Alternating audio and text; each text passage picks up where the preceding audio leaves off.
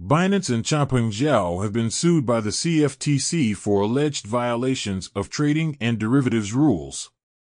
The beta version of the Polygon ZKEVM mainnet has officially launched. Bitdeer will be listed on Nasdaq via a SPAC merger with a valuation of approximately $1.18 billion and the stock ticker symbol BTDR. Between February 16, 2023 and March 23, 2023, MicroStrategy and its subsidiaries purchased approximately 6,455 bitcoins for approximately $150 million at an average price of $23,238 per bitcoin, including fees and expenses.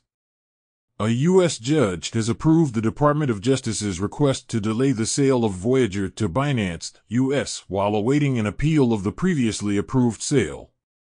The Hong Kong Monetary Authority and the Securities and Futures Commission will hold a roundtable discussion on April 28 between cryptocurrency companies and bankers.